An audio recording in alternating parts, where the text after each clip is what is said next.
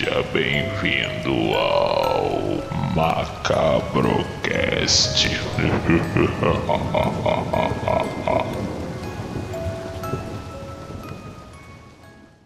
É, galera, Passou, passou, passou. vou voltar pro, pro papo do filme, assim. Eu prefiro os filmes de terror psicológico, aquele filme que dá medo pra caceta. Invocação do Mal, pra mim, é o único que, que presta nesse Invocaverso. O primeiro, o segundo eu já não gostei muito. Mas eu acho, quem gosta, ok. Mas eu já prefiro uma parada mais. Eu gosto só do primeiro. Eu gosto do Invocação Hereditário. primeiro só. Invocação só o primeiro. O segundo já se perde um pouco. Aí começou depois derivar, né? O, o Annabelle e tal. E aí já ficou mais fraco, né? Ah lá, aqui, a José. Com certeza, Josi. Pra mim, é um dos Ah, meus preferidos desse novo terror. Eu, eu tenho um eu gosto problema com esse filme. Eu tenho um problema com esse filme. Eu, eu, eu não gostei. Hereditário? É. Eu até Eu comentei isso contigo.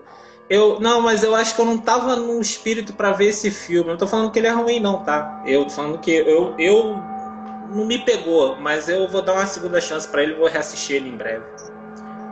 Léo, te respondendo, eu não li o livro. O filme eu gostei muito. Mas o livro eu não li. Eu sou sincero pra você, eu não li. Falando nisso, Léo, o Léo tá com um livro também é, para ser lançado também. Não é, Josi? Vocês me falam aí é, onde que tá o livro do Léo para ser lançado? Eu acho que ele tá participando de uma antologia também. Quem, quem puder daqui a pouco me responda também. E Anderson, Hereditário, pra mim é um filme muito foda. Muito foda. Eu gosto pra caramba. Compara, em compensação, o Midsommar eu odeio com todas as minhas forças. Esse, esse, esse meu celular soltou aqui. Mas engraçado, o Mitsoma eu já gostei mais. Eu já achei mais legal. Do Esse- mesmo diretor. É do mesmo diretor Você, você já viu esse filme aqui, Anderson? É, Stay Alive, o jogo maldito? Não, esse eu não me recordo, não. Eu também não me recordo, não. Eu também não me recordo, não. Ele fala sobre o quê, Pris? É, o autor, o Léo tá falando que o filme não chega aos pés do livro. Com, com certeza. Com certeza. Camila, ah, Camila falou aqui, ó. Odeio Mitsoma. Eu também não, não gosto muito, não. O Kim tá dando um, oi. Oi, Kim, É, acabou de entrar agora. Seja bem-vindo à live. Eu, cara, foi voltando, voltando aos clássicos, que a gente até já fez um programa sobre ele, sobre eles. O que eu mais gostei de ter reassistido, que eu achei que mesmo comparando a filmes de hoje, ele não perdeu em nada, assim, do, do- do- em toda a mitologia que ele criou, foi o filme Hora do Pesadelo. O do Fred Krueger original, o de 84. Eu achei tão bom quanto quando eu via quando era novo no- nas sessões, sessão das 10 da vida do SBT. Tipo assim, é um filme que ele é muito bem feito, muito relevante, cara. Ele a, a história é muito bem contada. Ele não é simplesmente o personagem jogado lá e vai matando, não. Ele tem toda uma uma trama ali. Eu gostei muito mesmo de ter reassistido ele, porque já um outro filme que eu, que eu reassisti que me frustrou foi o Hora do Pesadelo. Sexta-feira 13, parte 3. Que é o que o Jason bota a máscara de hockey pela primeira vez, né? Eu, na minha cabeça, tinha muitos anos que eu não vi esse filme. Muitos e muitos e muitos anos. Cansado de ver na televisão, né? A gente tem hora que a gente para, né? De assistir esses filmes. E reassistir agora achei fraquíssimo. Em todos os sentidos. Tem umas coisas boas, mas como história, muito fraca. Cara, assim, um filme pra mim clássico, que pra mim é a- apavorante até hoje, pra, é o Exorcista. Igual Exorcista, cara, aquilo ali, eu acho que Satanás mora naquele filme, porque mãe. Aquele É, o, ele é Exor- assim, o Exor- o Exorcista, ele é um. Ele é um filme fora da curva, assim. Ele é bem. Ele impactou várias gerações e continua até hoje, mesmo sendo de. Acho que é de 73, né? 73, se eu não me engano. Eles, pô, é, por aí, né? A gente não tinha nem nascido ainda, ele já tava botando medo nas pessoas. Aí, o. O Léo tá falando que. O, o, ele tá participando da antologia da CryptoBook, nosso parceiro. Ah, ele tá, é. É, que é, vai lançar agora. E a Pris tá falando que o, é sobre um jogo é, amaldiçoado que quem joga ele morre. Do mesmo modo que no jogo. Cara, eu acho que eu vi esse filme. Esse filme não é um filme novo, não, né, cara? Que eu acho que tem uma parada que um cara morre picado por cobras. Ele vai pro negócio numa madeireira e lá é cheio de cobra. Eu não, uma maldição. Eu acho que esse filme, se for o que eu tô pensando que eu vi, é uma maldição feita de um, um jogo que foi feito de, de restos de óculos de uma bruxa. Cara, o, o filme é sinistro. Eu não, Se esse eu não me recordo. Não me recordo. Pode ser até que eu tenha visto. Esse, esse em específico. Não tô lembrando a, mesmo. A Josi tá perguntando se eu vi o The Devils. Consegui ver. Qual? A Josi me passou um aplicativo. O The Devils de 1970 acho que é 71. Aquele que eu tava doido pra ver, que eu te falei que tava seis anos procurando o filme pra ver de novo. Aham. Uhum. Tinha lá? Então, é, a Josi me passou um aplicativo, agora esqueci, que tem todos os filmes que você imaginar, cara, tá lá, pra você ver online. Então, depois eu. Depois eu vou até passar se alguém quiser, cara. Aí, esse aplicativo é muito fera. Tá lá legendado é, não sei se tem. Se, se tem. Em português não, mas a maioria do filme lá tá legendado. É legendado Cara, o aplicativo é muito fera. Maneiro. E muito clássicos que você não encontra por aí, tá tudo lá. Pô, cara, tô vendo minha boca, parece que eu tô usando batom. Você botou, você botou filtro? Não, não. É porque eu tô tomando, como de. Eu tô tomando café. Por isso que minha boca tá assim, tô tomando café. É eu vou, vou fazer o seguinte, eu vou me despedir da galera aí. Vou passar a vez agora. Já falei bastante aqui, falo pra cacete. E é isso aí, obrigado mais uma vez aí. Um abraço aí a todos aí que participaram, comentaram, mandaram coração, riram com a gente. A vibe é essa. Não deixa de assinar lá o nosso canal lá no, no YouTube assistir um programinha lá com a gente, rir um pouco, bater um papo divertido, comentar lá no vídeo, dar sugestão, like, compartilhar, aquilo tudo que a pessoa faz quando pede quando vira um youtuber. então eu vou sair, vou dar um espaço para outro entrar aí, tá? Abraço aí. Valeu. É... O Léo tá falando que o exorcismo foi baseado numa história real. Sim, eu sei até. Eu li até o livro é, da história que é um menino. É muito sinistro também. A Ana falou que é o único filme que ela não consegue assistir. E realmente o filme é pauleira. Ele é muito sinistro. E esse The Devils que eu tava doido para assistir, que eu já tinha assistido há muitos anos atrás, não sei se, se vocês já ouviram falar é a história do único caso de possessão coletiva reconhecida pela Igreja Católica. Ele aconteceu na França no ano de 1960 e pouco, mas a história é toda baseada com política, é, política da época.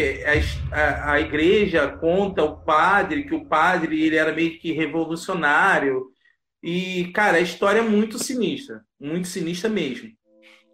E o filme é muito maneiro, muito maneiro. É um filme muito do sinistro. E quem quiser ver depois, eu vou passar o, esse aplicativo que a Josi me indicou. Tem todos os filmes clássicos lá. Esse filme eu fiquei seis anos procurando. Eu não encontrava ele em canto nenhum. Eu consegui encontrar lá para assistir. E, cara, o filme é muito, muito bom. Muito bom mesmo. Gente, quem quiser participar, quem quiser fazer pergunta, quem quiser continuar, se, se vocês estiverem cansados é só falar que eu encerro, tá bom? Se vocês quiserem continuar, é só ir falando. É, a Josi também está participando dessa próxima antologia da CryptoBook. A Pris também, ela participa de duas antologias é antologia Magos, que são contos fantásticos, e uma antologia que, meu Deus do céu, agora minha memória faltou um pouquinho. Pris, depois você me fala aquela sobre contos do Apocalipse, é, no final dos tempos, também uma antologia muito maneira, sabe? É, os escritores é um melhor que o outro. Fala, fala nisso, eu queria agradecer a Condessa da Escuridão, R.R. Oliver, Rossano Segabinazzi, o Rangel Elesbão, o Gabriel Rostelo, Talita Oliveira, Lucas Brito, Marcos Torres, Gisele Wolfman, Alisson Oliveira, Josi Santos, Mário Ribeiro, Helena Medeiros, João Carlos Catalão, Rodolfo Braga, Ivan Campelo. Esses são os autores que participaram junto comigo e com a Pris do Antologia Macabra Parte 2, quando vem a escuridão. Também nunca posso esquecer os canais que estão apoiando a gente: Cavazone, Eduardo, a pessoal que está dando maior força pra gente aí, a Ana, a Mônica, a Cris. É, você já tem um, um livro publicado, Léo? E qual é esse livro?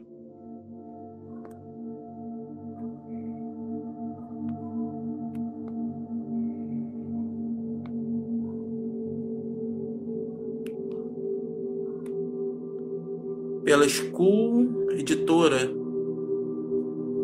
A Camila tá voltando, galera. Tô aguardando ela entrar aí. E também é de terror, Léo? Hum. Descontrole interno.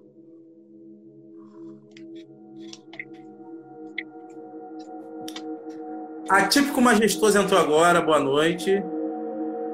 Crazy Crow entrou também, boa noite. Sejam bem-vindos à live. Caraca, que maneiro, cara. Terror psicológico com sobrenatural. O meu preferido. O que a gente mais gosta.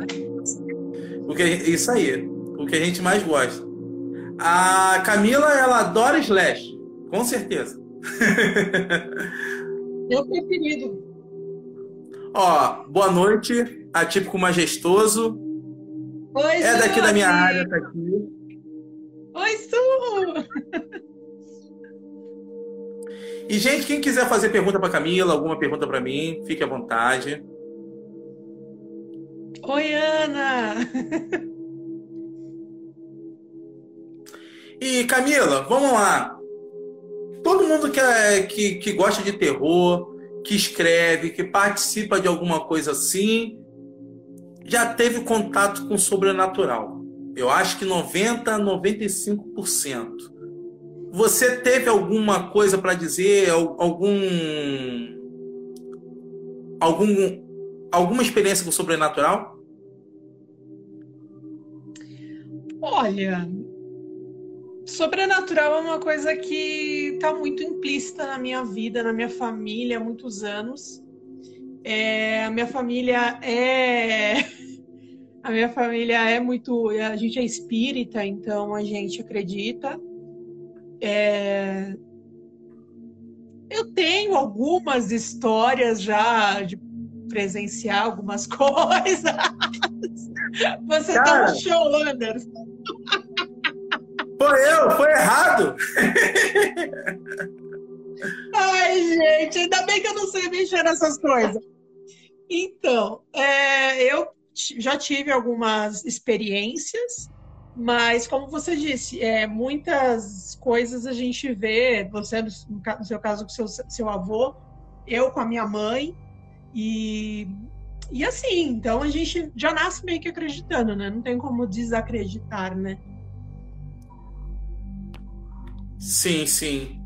É, Respondendo as perguntas. Pô, o pessoal ficou rindo, viu? Só apareceu minha boca. A Josi perguntou pra gente qual a nossa banda de rock preferida, Peterson. Ó, É, antes da Camila falar, eu já vou responder. A banda de rock dela preferida é Barões da Pisadinha. Essa é a banda dela.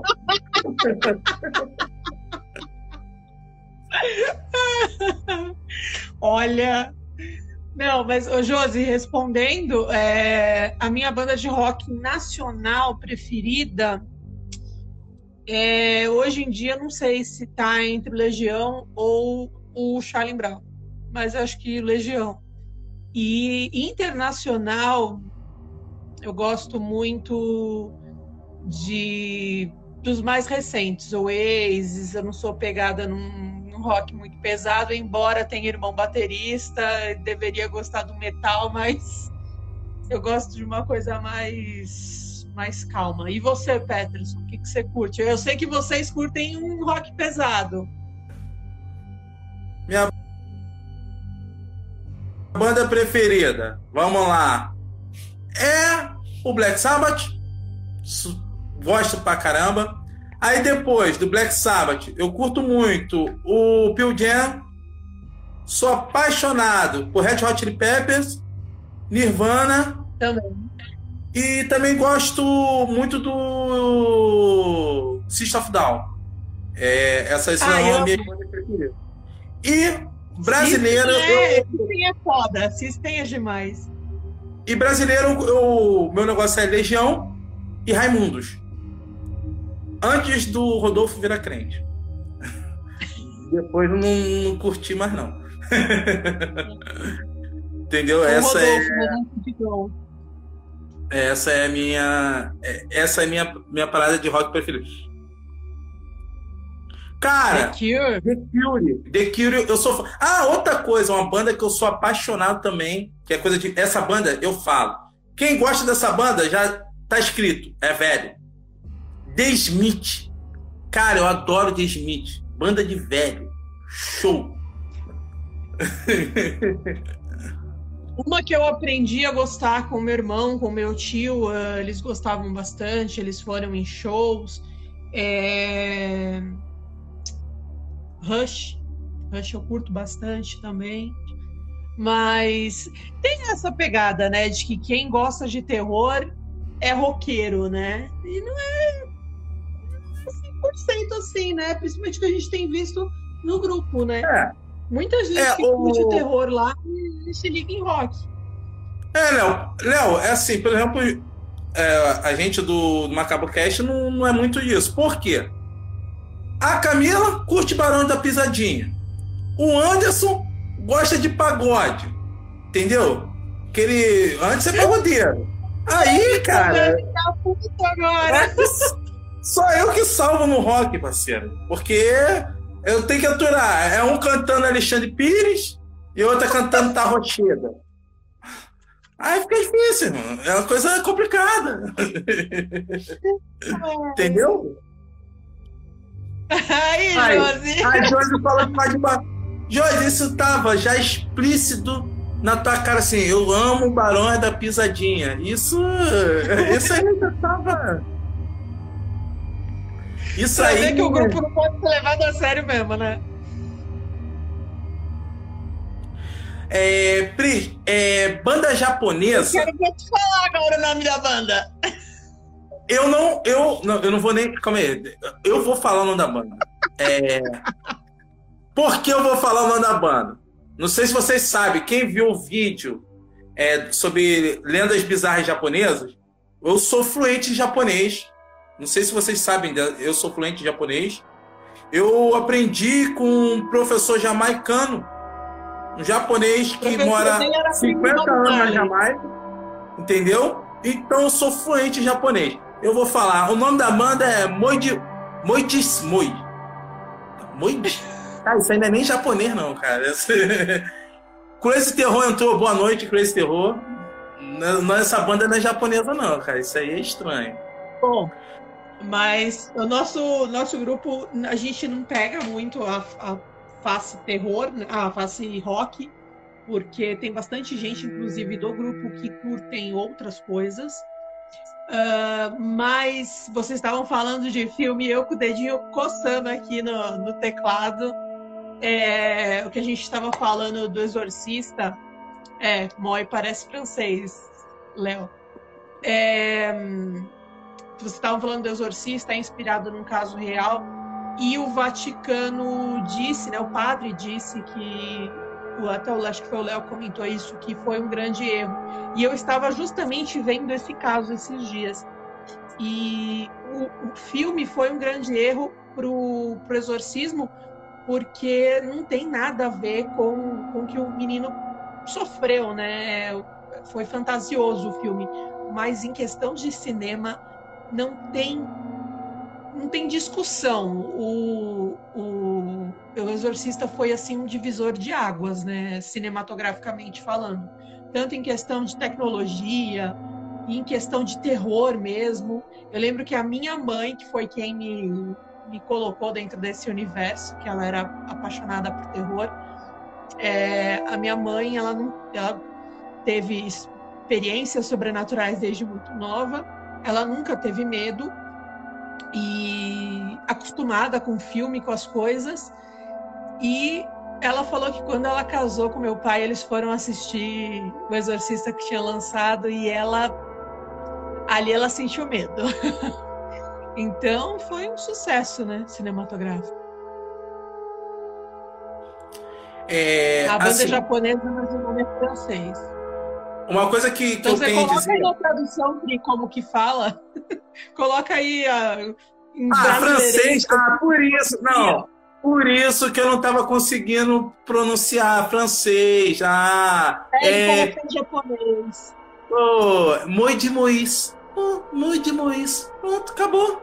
Ah, cara, eu também falo francês, mas meu francês eu aprendi no Nordeste.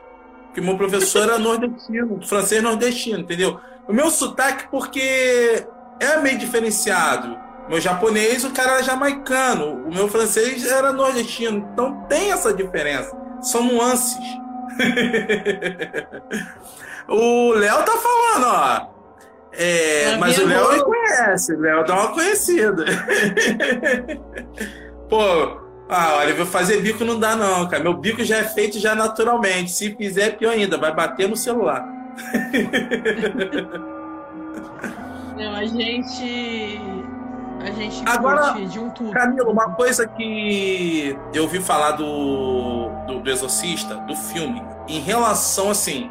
Claro que aquela parada de virar a cabeça em 360, vomitar, aquilo ali foi uma, um exagero do caramba. Mas em relação ao exorcismo mesmo, é um dos mais reais. Você sabia disso? O. Assim. O, o, todo rito, todo ritual de exorcismo que é feito no filme é um dos mais reais. Isso eu ouvi padres falando. Que e, tirando ela vomitar, virar a cabeça, se masturbar com a cruz, essas paradas todas. Isso. O, o ritual em si, ele é muito fidedigno. Muito, muito, muito. É, os pais falam, caraca, isso aí é uma coisa que realmente muito daquilo ali é o que é na realidade. O convida, convida abdução entrou, boa noite. Céu. A parte sexual da possessão também aconteceu no caso real? Ih, isso aí é sinistro.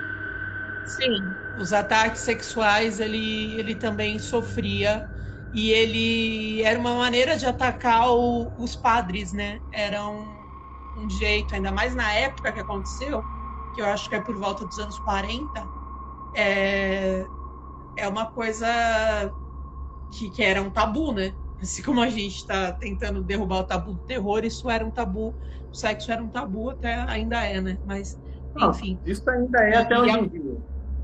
E a, mas tá mais fraco, né? E a maneira deles dele dele afron- do, do que estava nele afrontar o- os padres era a sexualização do, do, do garoto, né? E não tinha como ele saber as coisas, os palavrões, as coisas, porque ele era de um lugar muito específico, fechado, ele não tinha contato com outras pessoas de fora, então ele não e sim, o ataque sex- sexual existe, é o que a gente fala, né, de muito no grupo de íncubos e súcubos.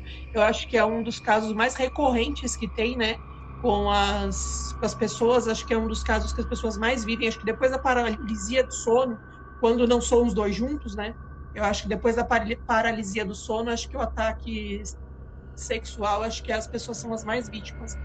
É, porque pelo menos a gente vê muito relato no grupo, né? É. É, essa parte do, dos ataques sexuais eu não sabia. Isso aí eu realmente não sabia. E assim, eu acho que realmente isso acontece, mas o principal também é por causa da própria igreja. Porque é a igreja que fez o tabu do sexo. Você tá entendendo? A igreja que fez o sexo virar pecado. Ó, não mete a mão aí não, senão vai criar pelo na sua mão. Cuidado que aí tem dente, menina.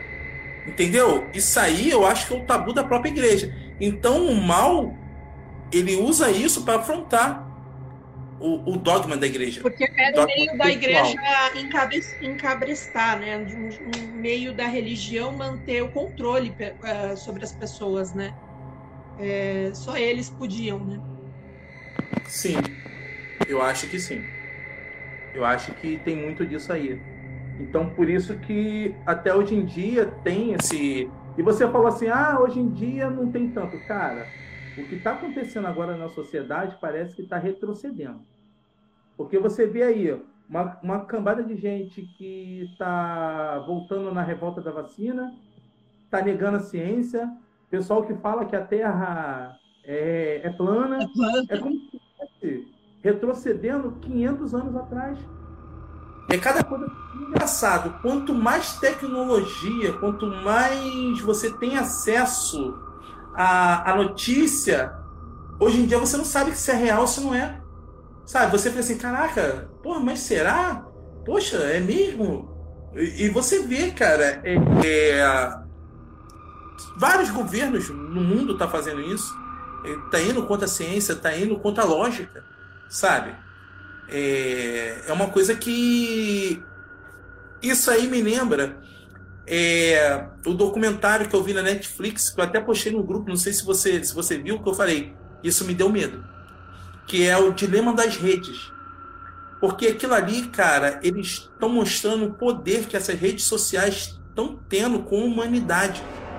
Eles derrubam o governo, botam o governo no poder, Sabe? A, ver, a, a verdade está se tornando o que eles falam. E a pessoa é tanta comunicação que a pessoa fica bitolada, você não sabe. Porque o que acontece? Eles botam a gente nas nossas próprias bolhas. Pô, se você é uma pessoa de direita, é, você só eles só vão permitir que você veja coisa de direita. Se você é de esquerda, só vai permitir que você veja coisa de, de esquerda. Então, vou te dar um exemplo. Uma coisa que antigamente você falava assim, pô, cara, é, as pessoas ele eram um pouco mais tolerantes do que hoje em dia. Aí você fica assim, pô, como é que esse cara não vê o que eu vejo? Porque realmente ele não tem acesso àquilo. As redes só vão botar o que ele pesquisou e bota ele naquela, naquela bolha. É isso aí, vai ser isso aí. E isso é uma coisa que me assusta, cara.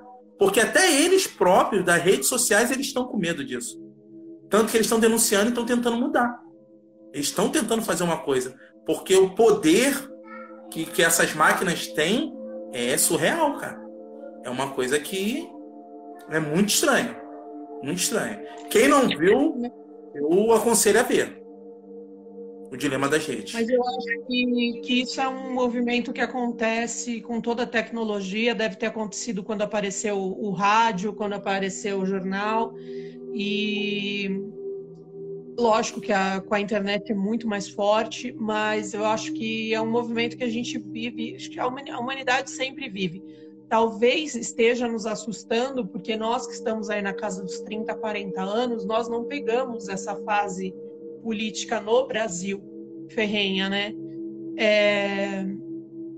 Mas já houve, né, na época da, da ditadura, você tinha aí pessoas que defendiam e pessoas que eram contra. Então, é, já tinha essa, essa guerra. Só que a gente nunca viveu isso. A gente já nasceu em tempos mais a menos com relação à política, né? Mas eu acredito que isso aconteça vira e mexe, isso volte a acontecer. Porque tem sempre o saudosista que quer reviver, né? Agora está voltando as modas antigas, está voltando as técnicas antigas gente contestando o que está sendo dito agora, as descobertas de agora. Você acha que isso é uma tendência para os filmes também, Peterson? Eu acho que de sim. Reviver... Ah, de reviver as coisas. A Ana, a Ana falou que nós vivemos uma Matrix. Cara, eu vou ser sincero, eu falo isso pra minha esposa, minha esposa fala, você é maluco. Mas eu já vi tanto vídeo que prova isso, que é uma coisa, uma tendência que eu tô começando a acreditar que realmente acho que a gente vive numa Matrix, cara. Porque tem tanta coisa que tu fica assim, cara, não é possível. Não é possível. E é uma coisa que eu fico meio, sabe, ressabiado com essas coisas, assim. Isso aí vem aquelas teorias de conspiração que você adora, que eu sei, que uma hora a gente vai abordar isso no canal. Essas teorias. De acho, que é, acho que é o assunto que eu mais curto, são as teorias da conspiração. E, é. e falando do, do, do, Exorcista, vocês acreditam na, nas teses de que o filme ficou amaldiçoado? Vocês estão aí no chat, você, Peterson, Anderson deve estar aí no chat também. Ele dá a opinião dele. Vocês acreditam Cara, nessas. Eu acho que tem eu acho que tem alguma coisa muito estranha com esse filme, sim. Isso é uma coisa que eu acredito. Eu acho que tem uma coisa muito pesada. Uma hora muito pesada com esse filme. Isso é uma coisa que eu acho que é real, sim. Porque o. Não sei se você. Outro filme também que dizem que é amaldiçoado, que é o. O Poltergeist. O próprio Spielberg falou que quando ele fez aquele filme, ele não sabia o que ele estava fazendo. Ele não sabia quais forças que ele estava se metendo. Boa noite, minhas filhas. Vão com Deus. Deus abençoe. As meninas estão indo dormir. Lucas, Brendo, boa noite, Lucas. O Léo tá falando que ele gosta da teoria de conspiração, mas não acredita quase nenhuma. Poxa, Léo. Ah, quando a gente fizer, você vai, você vai passar a ver que tem umas coisas que são sinistras, cara. Tem umas que são muito sinistras.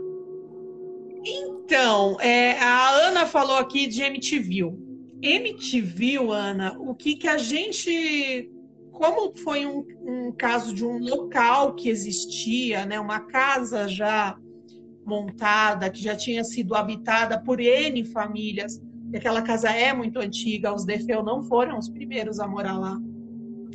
Então, a casa, eu acho que já tinha uma egrégora, já tinha alguma coisa que eu acredito é, que o Defeu, eu acredito que a irmã participou também, que na história de que ele, eles fizeram em conjunto e não sei se por um caso amoroso, mas acredito que eles mataram é, em conjunto e ele acabou matando ela.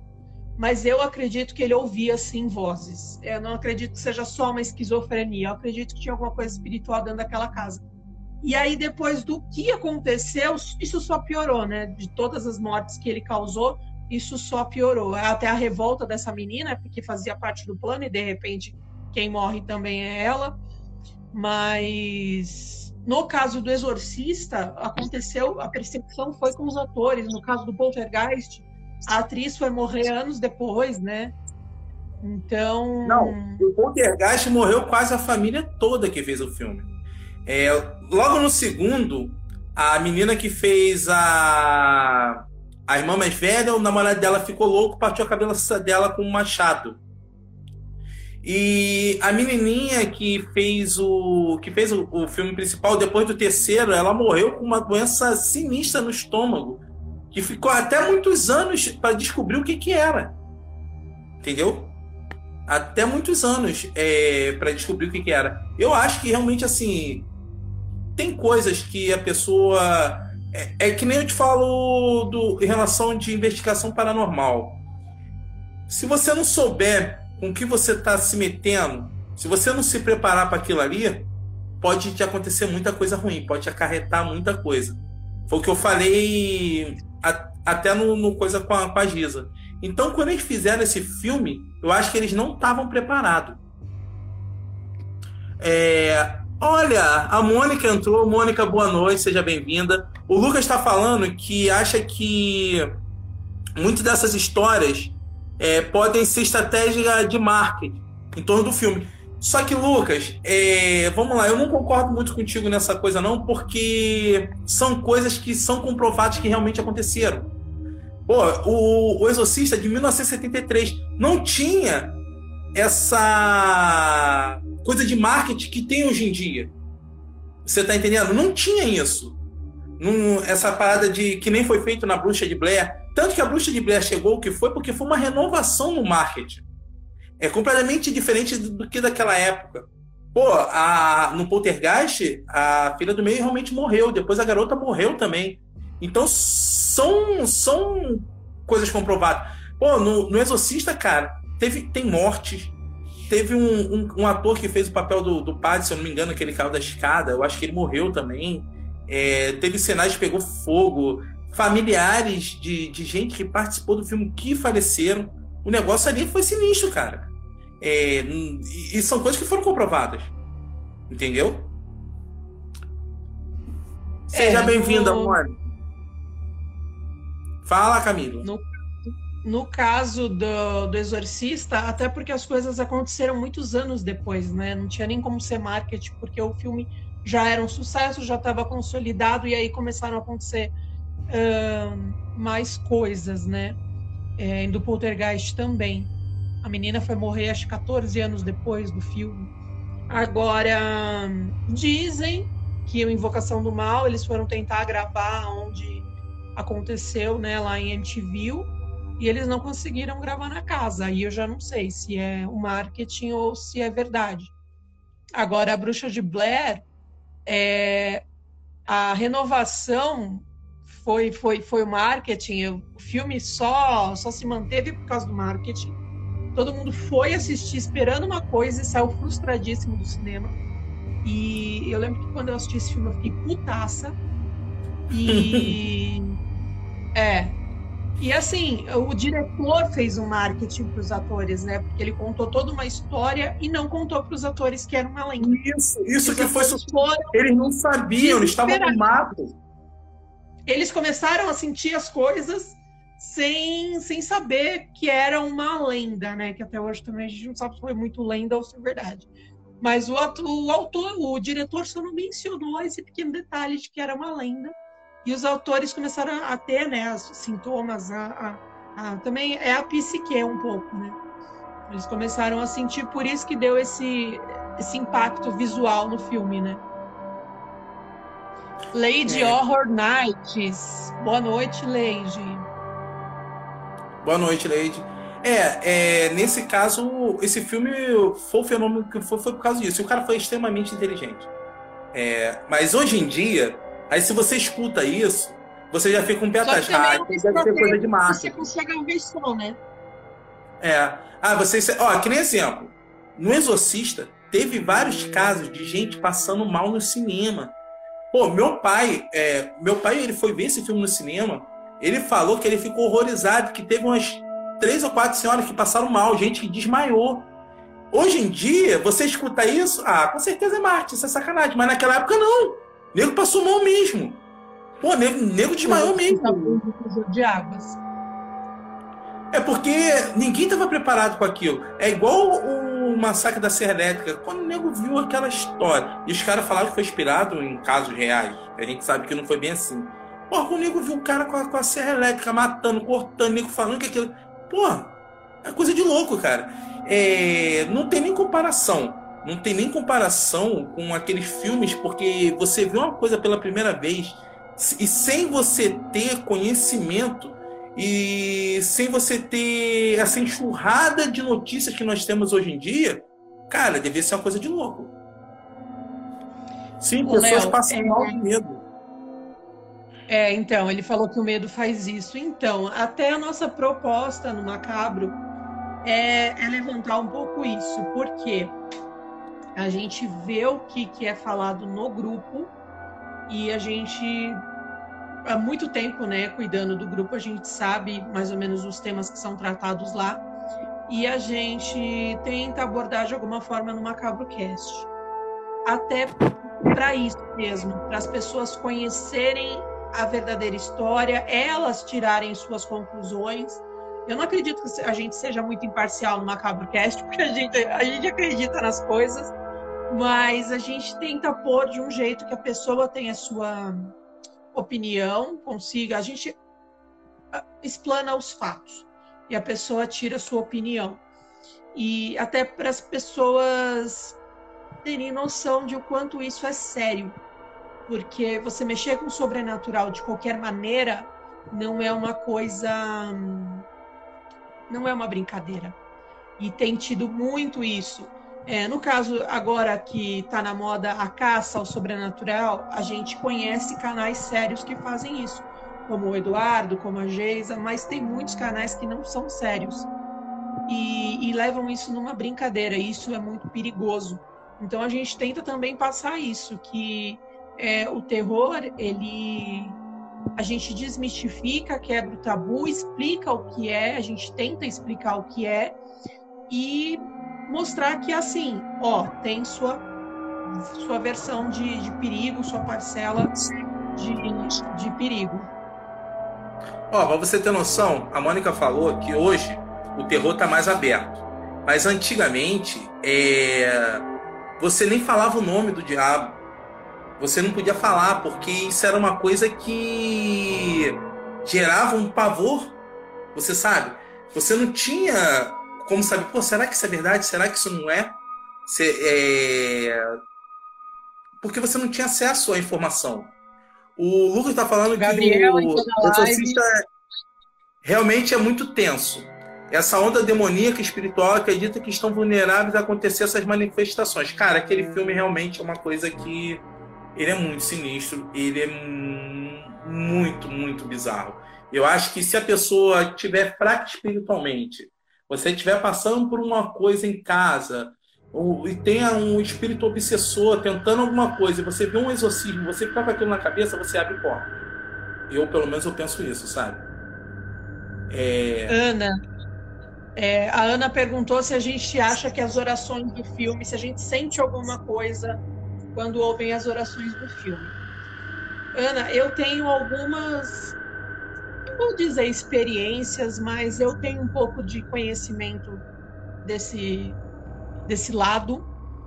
E assim, as orações eu não digo, mas o cenário em si é muito verdadeiro, principalmente no Exorcista. Eu assisti o Exorcismo de Emily Rose, eu assisti o Exorcista Clássico, e principalmente no Exorcista, aquela tensão que existe, aquela briga entre o bem e o mal, onde você tem como ferramenta contra aquilo que está possuindo o corpo só a, a, os instrumentos é, de liturgia, né? As coisas da, da, do catolicismo, né? Você tem a Bíblia, você tem o latim, você tem o crucifixo é, tem horas que você só tem sua fé mesmo. Vocês estavam falando que vocês não gostam do hum, Invocação do Mal 2. E Camila, eu também olha acho só. Que... Só rapidinho. Dá um alô pro Gabriel Rochelo, que entrou agora. O Mavirou também. Eles também participam do Antologia Terror Macabra. São dois autores também. E a Mônica falou que ela já viu muito filme, só que nas pesquisas e investigações sobrenaturais são completamente diferentes. Porque a Mônica, ela é uma que ela tá por trás do canal Faces do Além e também ela ajuda no, no canal da Giza, em busca do sobrenatural. Boa noite, Gabriel. E assim, eu acho que também depende de religião para religião o modo como é que é tratado com isso. Você tá entendendo? Porque assim, exemplo, um espírita ele tem um jeito de, de tratar com o sobrenatural que é diferente do católico, que é diferente do budista, que tem essas vertentes muito, muito grandes. Então acho que o exorcista ele mais representa o catolicismo, porque foi uma história que aconteceu com a Igreja Católica. Agora, se for uma coisa mais, é, se for um espírita ali, ele é fazer de um jeito completamente diferente. Eu vi um filme há pouco tempo, agora me esqueci o nome, é, de exorcismo também, só que ele é oriental, ele está no Amazon, sobre dois padres é, católicos, só que são lá do Oriente, se eu não me engano é do Camboja. E o ritual de exorcismo dele é completamente diferente, eles usam um porco. E ele pega, tenta tirar o negócio do corpo da pessoa para passar para o porco. E eu fui estudar para ver se aquilo é só coisa de filme, mas não. Lá no Oriente eles têm essa, essa tendência de pegar como se fosse o espírito da pessoa e passar para o porco e sacrificar o porco. ou jogar no rio, uma coisa assim. Aquele ritual de exorcismo que eu estranhei é o ritual de exorcismo que é tratado no Oriente, até pela Igreja Católica. Só que tem essa diferença, sabe? Eu fiquei até assim, ah, que coisa sinistra. O que eu tava falando do, do, exorci, do Invocação do Mal 2. Vocês não gostaram? Eu também acho que ele é floreado, ele mistura várias coisas em uma só. Só que tem uma cena muito emblemática do, do Invocação, que eu gosto muito, que é. É do Invocação. Que é a cena onde. onde a, a Warren tá ali na porta e o Warren tá do outro lado e ela segurando um crucifixo, porque ela que é a, a que tem fé do casal, né? E eles começam a, a orar no meio de, um, de um, uma possessão, no meio de uma aparição, e, e aquilo cessa. E aí falam que ele, na verdade, é que tinha. Ela tinha fé, mas a fé dele também era gigante. Eu acho aquela cena memorável, assim. Porque tem horas, a Mônica acho que vai concordar comigo, tem horas que você só tem, seja uns que chamam de oração, outros de reza, seja o Pai Nosso, seja um credo, seja conversar mesmo com Deus, mas você só tem aquela figura de Deus mesmo para lutar contra o mal, né? Porque você tá numa situação que você não tem o que fazer, você não tem como pegar, dar uma cacetada no diabo e falar, sai daí, filha da puta. Você tem que, que apelar de outras formas, né? E às vezes o que sobra é isso.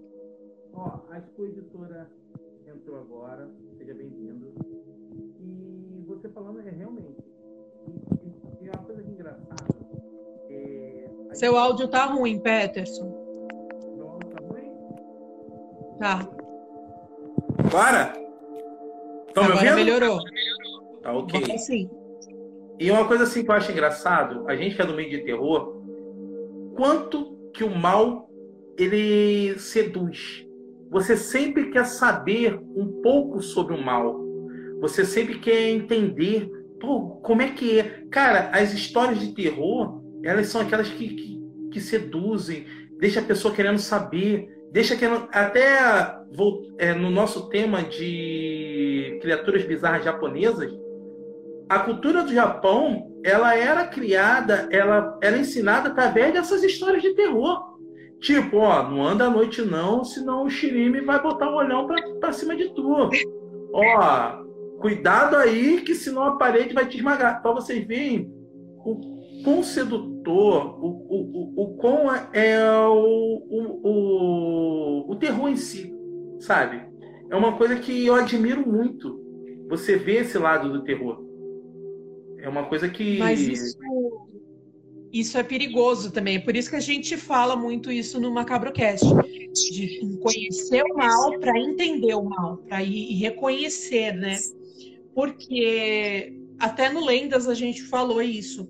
Um caso que virou absurdo é, foi o caso da, da Momo. Ganhou proporções gigantescas e era uma coisa sobrenatural. Todo mundo ligava para ouvir o que, que ela falava, o que, que diziam, se era verdade, se não era, e aquilo tomou internet, tomou uma proporção gigantesca, e não era nada disso, né? E levou pessoas a fazerem absurdos, e a gente tem outros casos, né, nesse estilo. Então é aquilo, é como o Peterson disse, se você tá com a cabeça fraca, você já tem alguém te obsediando, falando alguma coisa no, no seu ouvido, e você assiste um filme de terror, você tem gente que fala, ah, isso baixa padrão vibracional, tal. A gente, a gente no canal, eu, Peterson, o Anderson, a gente acredita muito nisso, em energia, principalmente eu e o Anderson, eu e o Peterson. Mas assim, a gente assiste o terror uh, numa maneira de aprendizado, numa ótica e com respeito. Agora, mas isso não é, não é falso não, porque se você já está sendo obsediado, se você já está passando por uma situação difícil, você está fraco, é, e você assiste uma coisa muito forte, principalmente o Exorcista, que é um filme que traz uma carga espiritual muito forte, aí eu acho que complica. E a gente precisa, precisa alertar. Veio também uma época da uma febre de, de tabuíja, o povo vira e mexe, mexe com essas coisas, é Charlie Charlie que foi um marketing, mas também fez estrago. Então, é por isso que a gente discute essas coisas no canal, para mostrar para as pessoas que o que existe, o que não existe, o que é exagero, o que é sério. E assim, uma coisa que eu queria, uma dúvida que eu queria que vocês estão participando da live agora me tirasse. Todo mundo aqui é do meio do sobrenatural. Exemplo, aqui eu estou vendo, tem escritores, tem youtubers, tem pessoas de, de editoras. Todo mundo que entrou para esse meio já teve alguma experiência com sobrenatural? Ou são só curiosos nessa área? Quem puder me, me respondendo, porque é uma coisa que eu tenho muita curiosidade. Eu, assim, na minha própria opinião, eu acho que a pessoa que, que gosta do sobrenatural, que, que trabalha com sobrenatural, em, matéria de canal, escrevendo, com blog, essa coisa toda, eu acho que ele teve que ter um contato. Entendeu? Eu acho que ele teve um contato para poder despertar essa coisa nele.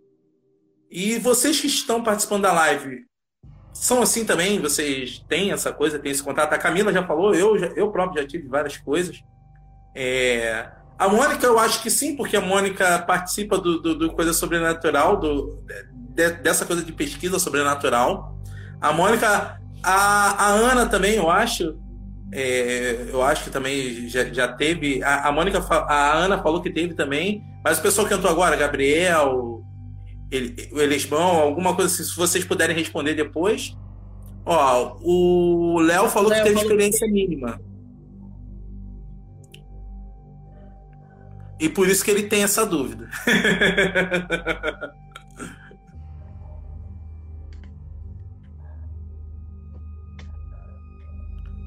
Camila, a família dela é virada no samurai. Então, nem pergunto.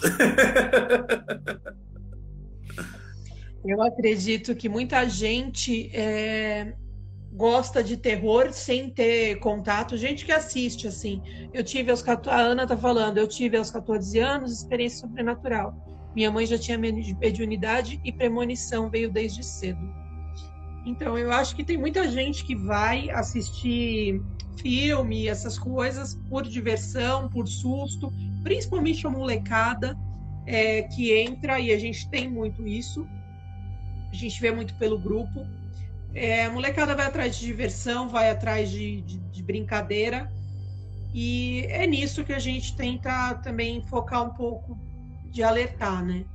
Porque muitas vezes não teve, como a gente estava falando, muitas vezes a pessoa não teve experiências, e a Mônica até falou, no caso de um filme, você pegar uma pessoa com a cabeça fraca, assistir um filme desse, pode realmente mexer. Às vezes a pessoa vai atrás de uma diversão, vai com os amigos tal, e ela tem uma mediunidade que ela não sabe, e ela acaba sendo a influenciada, né? Então. É. Isso que você está falando me lembra é, o pessoal do. Esse pessoal do, dos canais que fazem investigação é, real o Lucas está falando que é músico e uma vez teve a oportunidade de passar de gravação de trilha sonora de filme de terror. No estúdio ele teve uma experiência bem louca. Cara, deve ter sido sinistro. É... O que, que eu falo assim?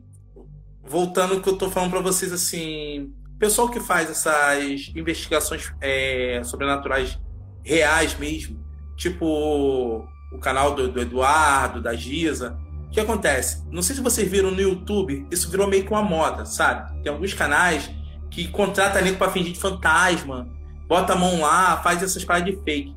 Assim, eu acho que eles estão brincando com uma coisa que eles não conhecem. Eles estão fazendo aquilo para conseguir like, estão fazendo aquilo para entrar na coisa que uma hora eu acho que eles vão. Alguma coisa vai, vai acontecer, vão pagar por isso. Porque isso é uma coisa que não se brinca. Sabe? Isso é uma coisa que. Pô, eu, eu falo por experiência própria, cara. Você é curioso? Ok. Mas você tem que se preparar.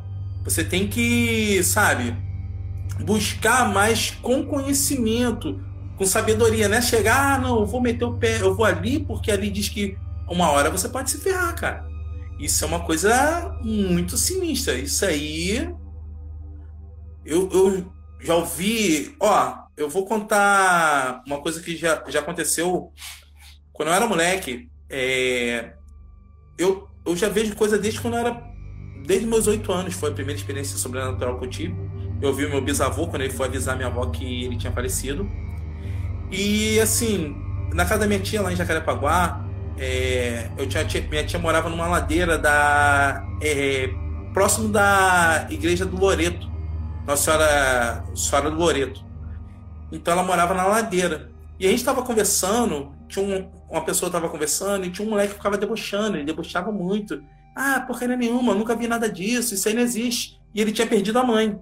E ele era muito debochado, cara. Ele suava, sabe, o tempo todo. Ah, isso não existe, isso aqui. Pô, uma vez, cara, a gente estava conversando, assim, na descida da, da ladeira, era umas seis e pouca da tarde. Sabe, ninguém falando, a gente tava nem falando nada de terror nem nada. Cara, esse moleque ficava debochando. Ele olhou para baixo da ladeira, ele deu um, um berro e se encolheu igual um feto, começou a gritar. A pessoa, o que, que tá acontecendo? O que, que tá acontecendo? Aí ele, ali, vocês não estão vendo, vocês não estão vendo.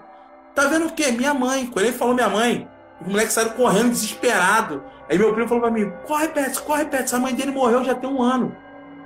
E tipo assim, ele jura de pé junto que ele viu a mãe dele de braço aberto, vindo andando de, devagar na direção dele. O moleque teve ataque, cara. De tanto que ele debochava, brincava com essas coisas. Eu não sei se a mãe dele apareceu pra, sabe, chamar atenção, uma coisa assim. Mas, porra, depois daquilo ali, o moleque nunca mais brincou. Nunca mais brincou com essas coisas. Então, eu acho que assim, você gostar de filme, você entrar para assistir um filme, acabou, acabou, vou embora, beleza. Agora, você começar a pesquisar, você entrar nesse meio, você brincar, é muito, é muito perigoso. É, tem um filme que fala isso. Eu não lembro se é a Tábua Ouija. Eu acho que não me, tenta me lembrar aí, Peterson. É um filme que eles começam, eles trabalham com isso, eles começam a. Eles são picaretas, né? Que fazem efeitos para ganhar dinheiro, né? Nas sessões de, de espiritismo. E só que eles começam a ser manipulados por seres de verdade. Então começam a acontecer coisas, aí ela fala, ai, você, fulana, você deixou a luz acesa, você ligou aquele botão. Ela fala, não, mas nem, nem na tomada a mesa tá para tremer.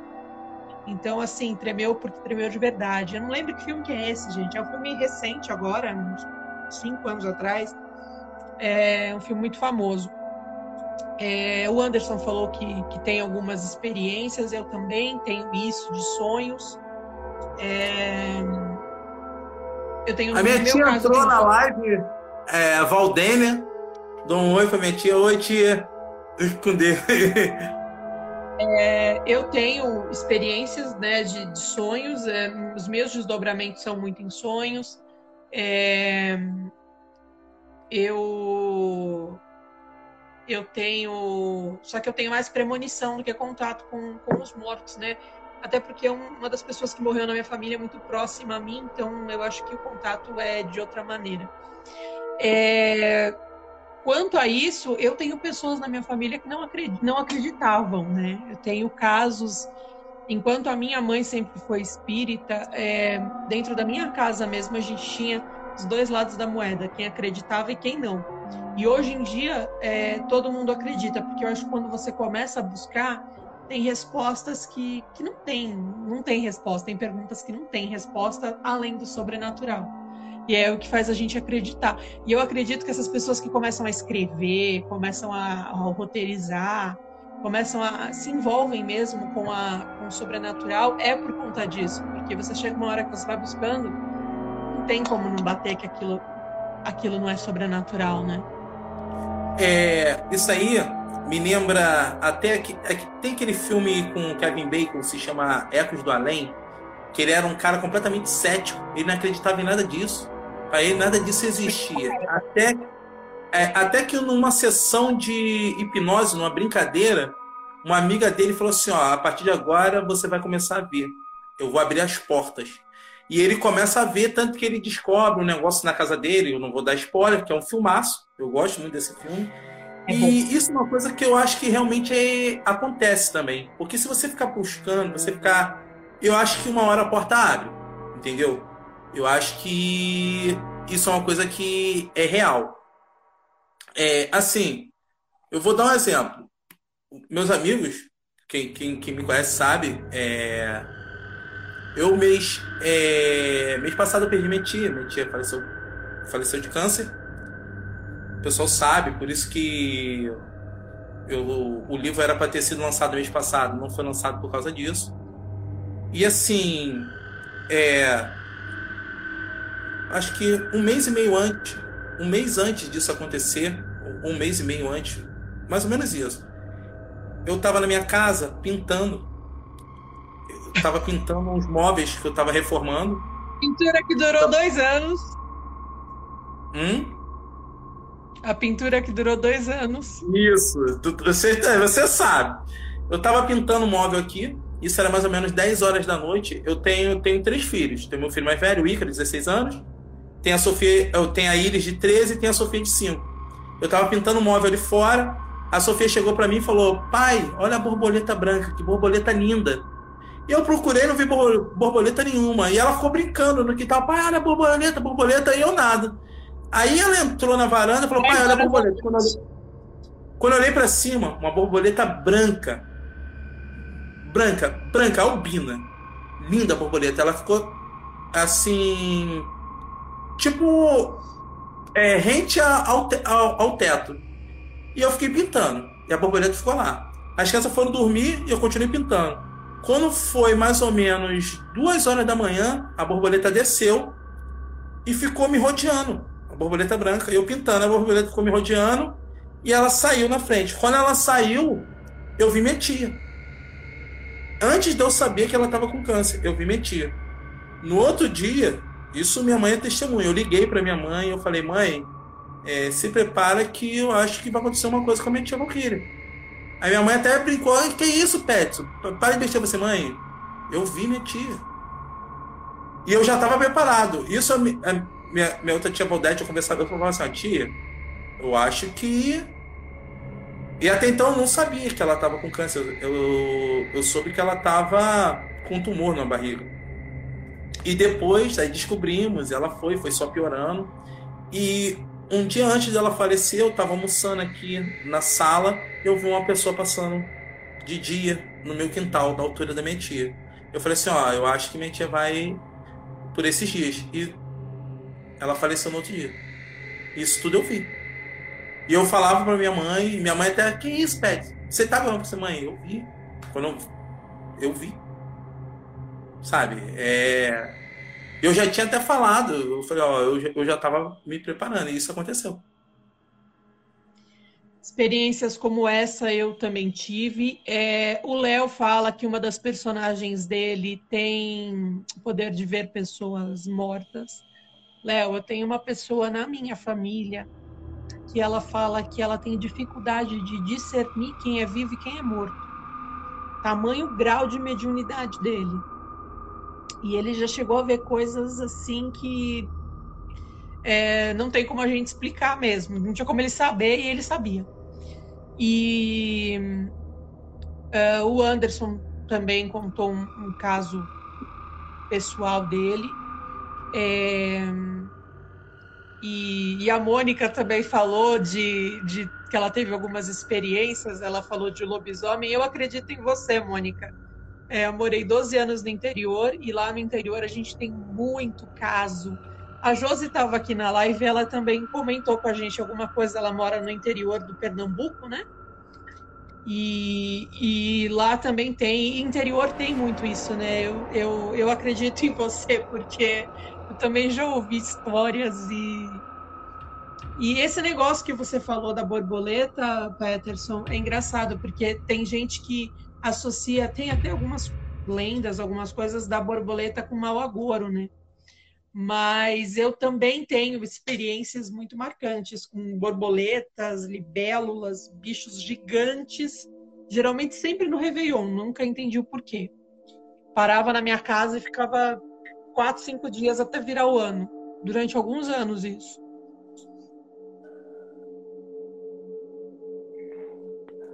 Sinistro.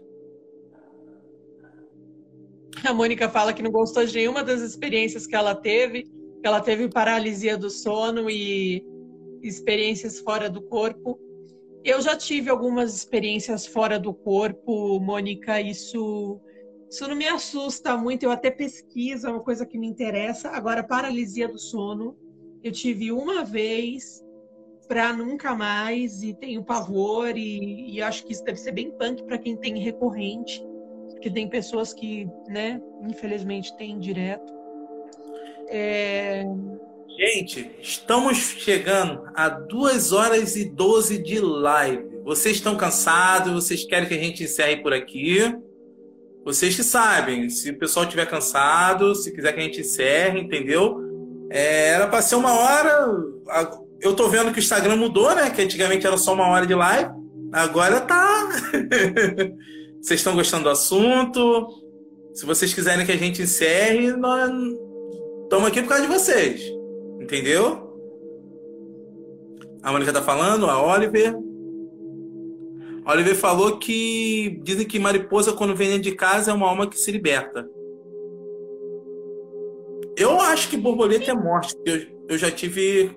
Já é a segunda vez que eu tive coisa com borboleta e faleceu alguém. Mônica, é, fala pra gente. É, não sei se o Peterson sabe, você sabe de que lugar de São Paulo que ela é? Mônica, coloca aí de que lugar de São Paulo, do interior de São Paulo você é. É, no interior, dizem muito é, que a gente. A Ana falou esse negócio da mariposa. É, no interior, eles dizem muito do pio da coruja, né? Que, que quando a gente ouve o pio de uma coruja, que alguém vai, dormir, vai morrer, que é mau agouro. E foi muito engraçado, porque o meu quarto tinha uma casa ao lado. E, e eu ouvia muito uma coruja em cima. Da, eu comecei a ouvir. Eu acordava às seis horas da manhã e ouvia essa coruja. E foi uma época que meu vizinho estava numa vibe assim, canecando todas, fumando muito. Camila, falei, segura. Meu... Vai segurando aí que eu já volto. Um segundo. Pode ir à vontade. Deixa eu dar uma lida do que, que vocês estão falando aqui. Eu já termino meu, minha história. É... A Ana pedindo para continuar. A Mônica falando que chegou agora. O Gabriel falando que você está imaginando a cena. Não, tem coisa que não é bom imaginar, não, Gabriel. E tem coisa que é melhor ficar na imaginação do que você ver ao vivo. É, a Priscila falando que tem sensibilidade. Voltei, gente. É que o café deu uma. Esse café que eu tô tomando deu um. um reboliço. Ainda bem que foi rápido. Então, Priscila, é, esses amigos imaginários é uma é uma um capítulo à parte, né? É, Assis, a Mônica de Assis. Mônica, eu tenho família em Cândido Mota, do lado aí de Assis. É, então, eu estava ouvindo essa coruja e meu vizinho estava numa época meio descontrolada e eu falei para minha mãe, falei, mãe, meu Deus, eu estou ouvindo essa coruja, será que vai acontecer alguma coisa? Porque a gente nunca imagina que vai ser com a gente, né? E aí a minha mãe falou, credo, mas pode ser, né? Eu falei, será que vai acontecer alguma coisa com o vizinho? E no fim das contas, quem que faleceu? Minha mãe. Eita. Então, e eu ouvi foi o ano que ela morreu, o início do ano eu ouvi assim, acho que mais de um mês essa coruja quase todos os dias cantar. E eu não imaginei que a morte pudesse estar rondando dentro da minha casa. Mas, infelizmente, foi a minha mãe que partiu. É...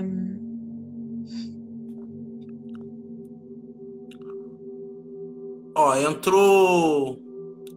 Ah, entrou dando pré... eu aí na live. Dano Prep entrou. É, amigo eu. Quero saber os casos sobrenaturais dele. É, as meninas batendo papo aí.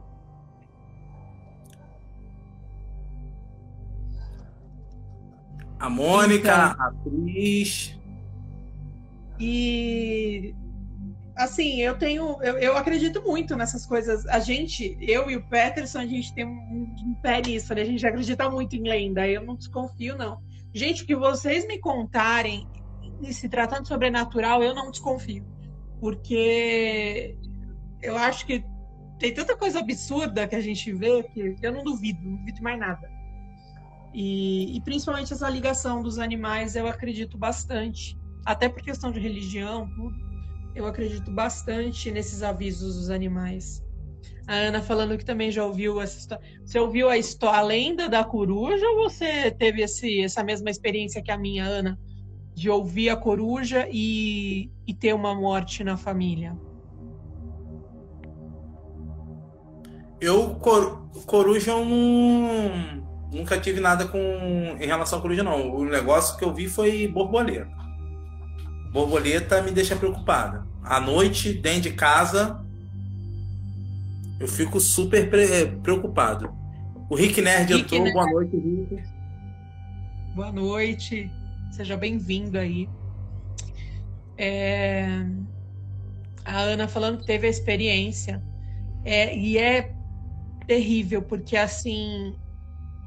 Tem gente que fala, ah, por, por exemplo, é, na- quando você estuda a lei da atração, de energia, eles usam muito esse, esse exemplo né, da borboleta, de você imaginar uma borboleta azul.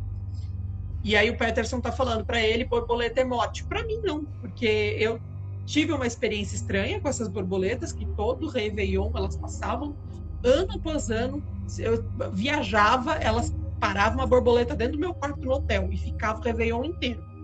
Então eu tenho essa experiência, mas não foi morte. Então vai daquilo que a gente acredita. Mas no caso da coruja, eu não associei a morte dentro da minha casa, associei a morte com a lenda. Mas depois de muito ouvir, sabe? No início. E aí, quando eu comecei a, a ouvir sempre, eu achei estranho. E assim, uma pergunta: será que essa essa crendice da coruja, que diz que tem a ver com morte, ela tem a ver com aquela lenda da é, rasga mortalha, que dizia que era uma uma mulher que vira um pássaro, que se ela cantar em cima da casa da pessoa, a pessoa morre? Será que tem a ver? Então, né, a, a coruja, a rasga-mortalha tem a espécie, né, de, de, de ave mesmo. E a lenda, não sei, lembra a lenda japonesa lá que eu contei no, no, no, no canal, né, da Ubume, que, que é o caso da Momo, né, de se transformar em pássaro.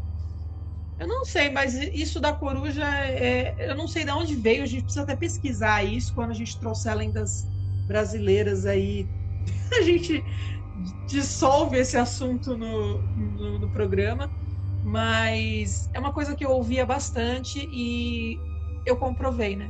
Então, não Ah. adianta falar que assim, ah, eu associei, foi coisa da cabeça, porque eu não tinha imaginado, né? Não tinha associado. E depois que eu não associei, associei o vizinho, jamais imaginei que era na minha casa. A Pri está falando que ela teve uma projeção astral no qual ela viu uma mulher chorando de luto na cozinha da. De luto chorando na frente da janela da cozinha. Um ano depois, a irmã dela, a caçula, faleceu.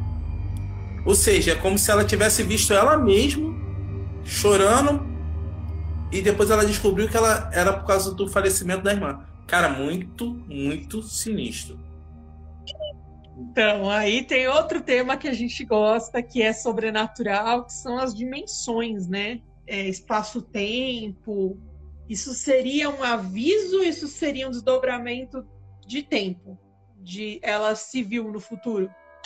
Seria um bug aí na, na Matrix. Ah, cara, eu acho que, sei lá, acho que foi meio que aviso.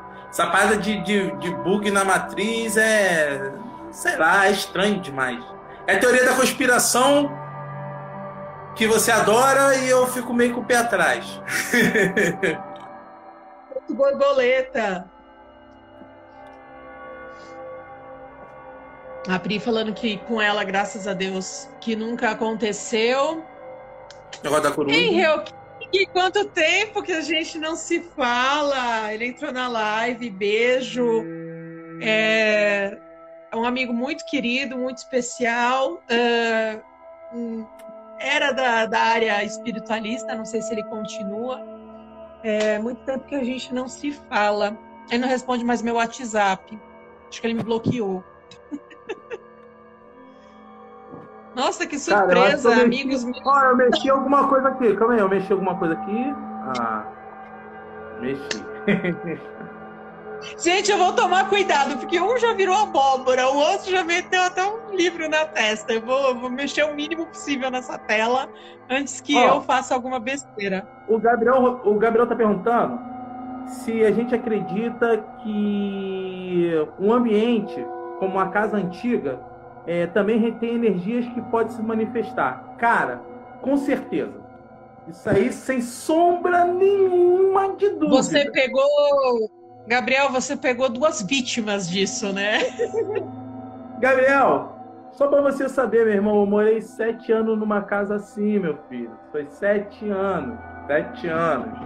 E para você ter noção, a casa era tão sinistra, tão sinistra, que meus cunhados, eles têm 25 anos, deixa eu ver, na época, porra, eles já tinham Sete anos. Ah, eu vou fazer porra de conta não, mas o moleque tinha mais de 15 anos. Ele não estava na minha casa de dia sozinho. Só pra você ter noção. Meus filhos não ficavam, os mais velhos não ficavam na minha casa de dia. Se eu pedia para alguém pegar alguma coisa na minha casa, ia três. Porque sozinho eles tinham medo. De tão brabo que era a casa. Já teve caso de, de várias pessoas, a gente está sentado jogando videogame, o rádio ligar, é, sozinho, e você vê o som, e o som aumentar assim, era aquela bolinha, você vê aumentando assim, ó. O nego sair correndo, gritando. Porra, minha filha já viu. Eu tive que jogar uma boneca fora. Porque eu tinha uma boneca. Eu... É, ela tinha uma boneca quase do tamanho dela, da Iris. Ela viu a boneca olhando para ela da janela. Pô, você vê nego correndo no quintal de dia, pessoa correndo pelo quintal e não era ninguém. Cara, foi sete anos. A pior fase da minha vida foi nessa casa. A pior fase da minha vida. Então, respondendo a tua pergunta. É, vamos por partes. Um, é, esse meu amigo que entrou na live, Henriel King, ele é um bruxo muito bacana, um estudioso das forças ocultas. É, a Mônica falou aqui que a rasga mortalha. Peterson?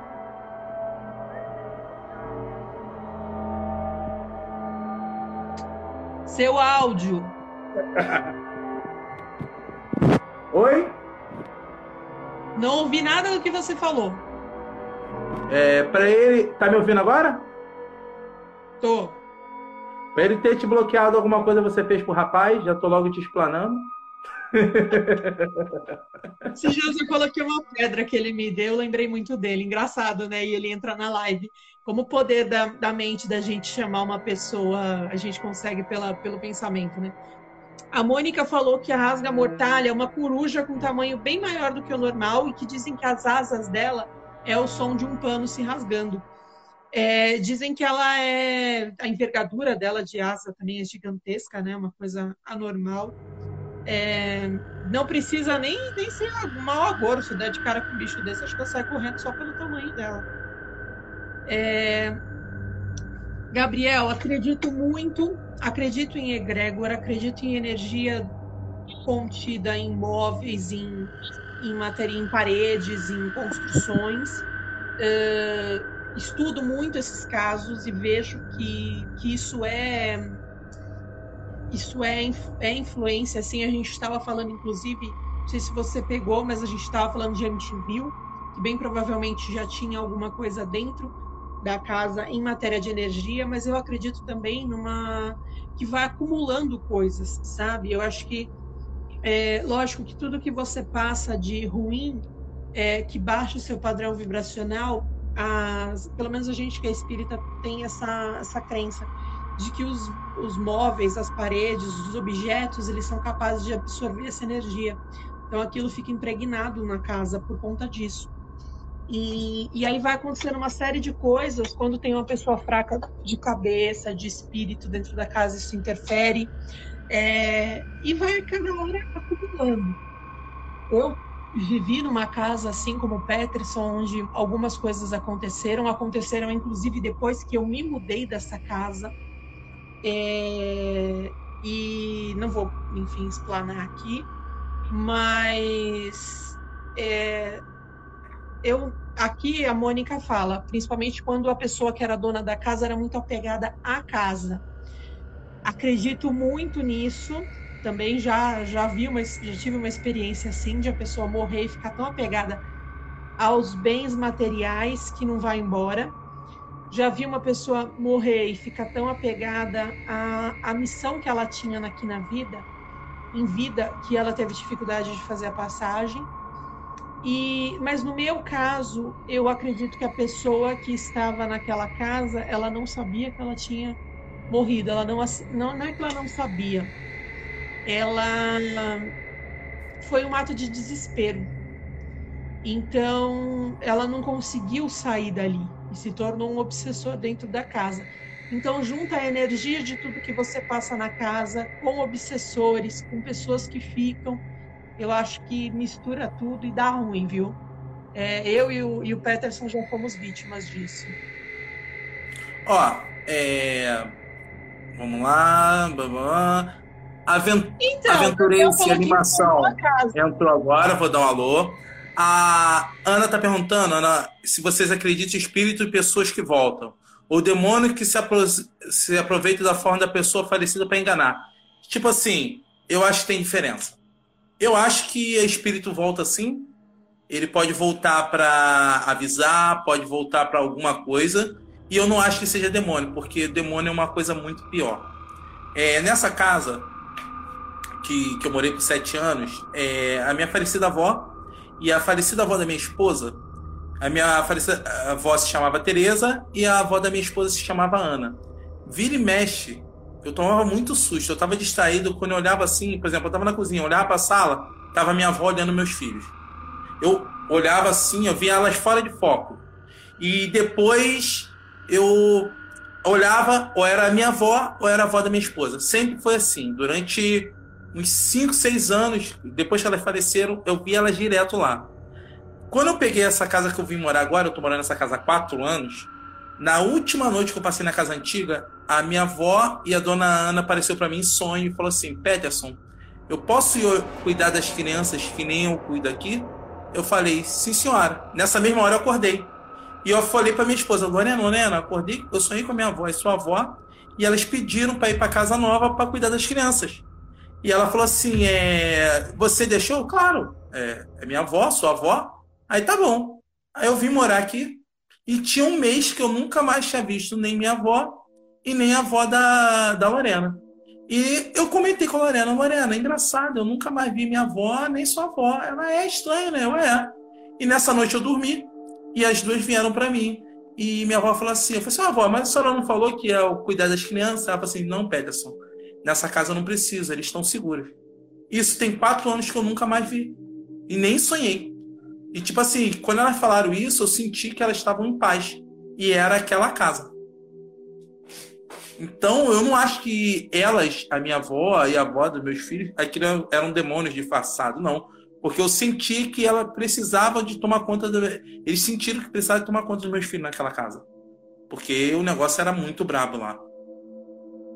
Então, o Gabriel falou aqui que as atividades na casa dele só pararam quando ele reformou a casa. Estranho, né, Gabriel? Porque geralmente é o contrário, né? Quanto mais você reforma, mais você atiça eles. É, com relação a, a isso de demônios utilizarem da, da forma de outras pessoas, eu acredito. Eu acredito porque é, eles se aproveitam, né? Se tem uma pessoa fraca, eles se aproveitam. Se é uma pessoa um pouco mais treinada, ela vai sacar que na energia que não é bem a pessoa que ela conhece, o ente falecido, o ente querido, que aquilo está se utilizando. Mas, uh, mas acredito piamente, como o Anderson falou, de pessoas mortas voltarem para dar aviso, voltarem para falar alguma coisa, eu, eu acredito sim. A Pri está falando que sonhou com uma mulher.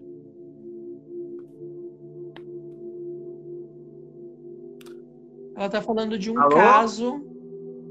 Oi, tá me ouvindo? Tô. Ela falou que sonhou com uma mulher que ela não conhecia. E no sonho, essa mulher foi a um hospital psiquiátrico pedir ajuda, pois estava com depressão. Internaram ela, só que ela, ao invés de melhorar, ela foi piorando. Tentou fugir duas vezes daquele hospital. Acabou enlouquecendo de vez. Acordou meses depois, ela viu a mesma mulher dentro da, da casa dela. Cara, é estranho. Eu não sei nem. Será que a mulher tinha alguma ligação com você? Alguma coisa assim? Ou às vezes você tem um dom de ver as coisas e você enxergou ela e ela apareceu para te pedir ajuda. Às vezes acontece isso, sabe? Você não, não tinha noção desse sonho, é, desse dom. E Mônica, eu via e sonhei. Eu via elas sempre na minha casa, isso acordado, e eu sonhei. É, na última noite eu dormi naquela casa e sonhei um mês depois aqui em casa elas vindo se despedir de mim. Entendeu? Isso aconteceu. Eu vi e sonhei. Agora, em relação a Pris, cara, eu acho que você devia ter o dom para ver alguma coisa e ela sentiu que. Tipo assim, achou que você poderia ajudar ela. Sabe? E às vezes ela se agarrou a você. Você passou no local, ela se agarrou a você. Ó, por exemplo, eu já ouvi uma vez, um, um amigo falava para mim toda vez que ele passava em frente à igreja, em frente ao hospital em frente a cemitério, ele fazia o sinal da cruz. Que ele falava que sentia que alguma coisa poderia tentar se apegar a ele. Eu não acredito nisso. É, isso não tem a ver com o que eu acredito. Mas ele sempre fazia isso. Ele passava em frente ao hospital, passava em frente a igrejas e passava em frente ao cemitério e fazia o sinal da cruz. Não sei. Pri, no caso você via essa mulher, ela ela ela te pedia ajuda, mas ela ainda estava viva, é isso? E aí depois você a viu morta? Ou você acha que ela tá é um eco do passado assim, que ela estava te mostrando a maneira que ela morreu, que ela foi internada em um hospício no tempo passado, né? Porque esses dias engraçado eu ouvi um caso bem parecido. É, uma pessoa me contou sobre um que ela começou a ver uma menina e pedindo ajuda e só que essa menina estava viva. Ela só foi perceber que a menina que pedia ajuda para ela era uma pessoa que veio a morrer depois que, que ficou sabendo da morte da menina. Então, a princípio, quando a menina pedia ajuda para ela, a menina estava viva. E isso eu nunca tinha visto da, da pessoa em espírito mesmo estando viva, pedir ajuda para outra. Isso eu nunca tinha visto. Então, por isso que eu estou até perguntando para a Pri. É... A Mônica está falando que sonhos são diferentes de ver, e se for em sonho, ela acredita. Eu acredito até que vê mesmo, viu, Mônica? Você diz quanto a pessoa assumir a forma de um, de um ente querido. Eu acredito dependendo da força que essa entidade tiver, ela consegue. Peterson, cuidado com as coisas que você está escrevendo aí na tua cara que. Eita, você calma pode aí. acabar se entregando. Ah, agora ficou maneiro, ó.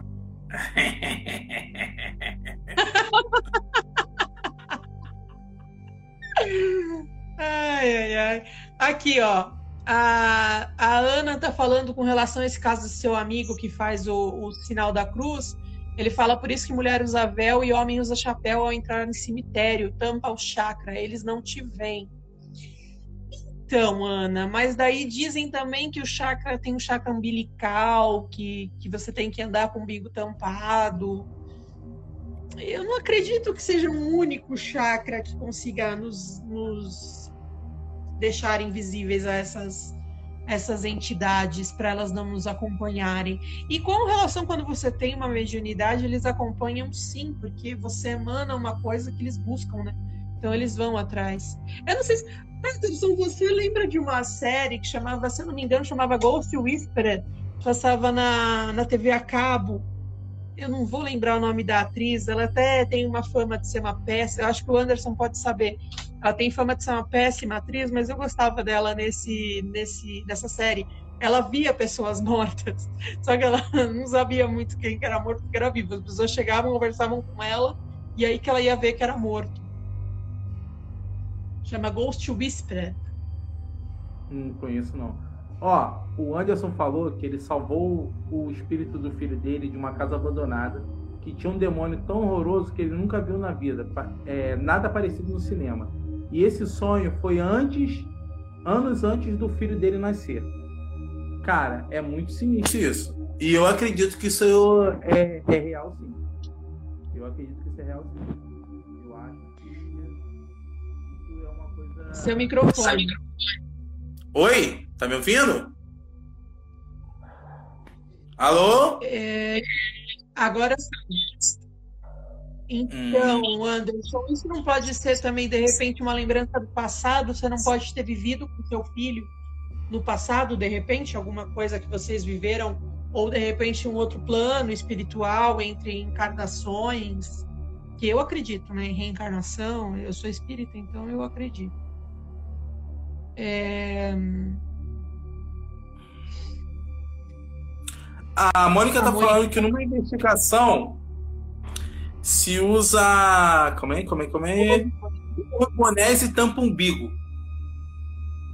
Por isso que eu não vou investigação nunca. Não vou. Eu falo que eu não vou. E a Pris, ela falou que não sabe se conhece ela. No sonho ela pedia ajuda em um hospital. Mas meses depois ela viu ela dentro da casa dela. Faz tempo isso, Pri? Às vezes no quarto. É.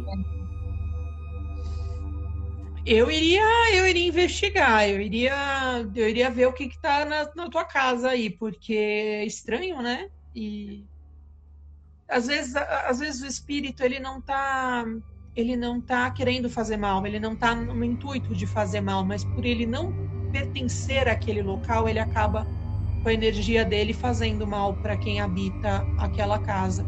Então vale a pena você dar uma investigadinha, de repente não sei se você acredita, mas tentar ver o que que é essa mulher aí. O é... tio parecido com o Anderson falou que ele seria pai de um menino. Duas semanas antes dele saber que a esposa estava grávida. Ah, é. isso eu já fiz também. Isso eu faço bastante. É, na família, quando minha família alguém engravida, eu falo, vai ser homem, vai ser mulher. E quase nunca errei. É... A Ana falando que vai sair vai cuidar do tio. Priscila, às vezes o negócio foi em você, cara. Às vezes você passou por um local, a pessoa achou que você poderia ajudar ela e se prendeu a você e está tentando pedir ajuda. O que eu, eu dou a dica para você, cara, se fosse você, fazer uma oração em prol dessa alma, dessa pessoa, sabe? E pedir para ela em paz, que ela encontre a luz. Isso é uma coisa que eu falei. Já que ela não faz mal, você só viu, entendeu? É, o importante é não ficar com isso dentro de casa, né? Porque é algo que não pertence, né? A, a cota dela nessa, nessa terra terminou, né? Então, é, para até para que não se torne um obsessor, né? Então. A Mônica está se despedindo. Tchau, Mônica. Muito obrigado por você ter participado da live. Valeu mesmo. É... Seu som. Tá baixo. Obrigado, Ana. Boa noite, bom descanso aí. Obrigado por ter participado da live. E tamo junto aí. Vamos fazer muita coisa pelo terror ainda, nós e os canais. Eu tô vendo que o pessoal tá cansado. O pessoal tá começando a querer. Boa noite, Mônica. Bom descanso. Obrigado por ter participado. Vocês querem que a gente encerre a live, a gente dá, dá uma encerrada? É... Seu áudio, Peterson. Gente, para gravar com o Peterson é isso. É toda, todo dia isso.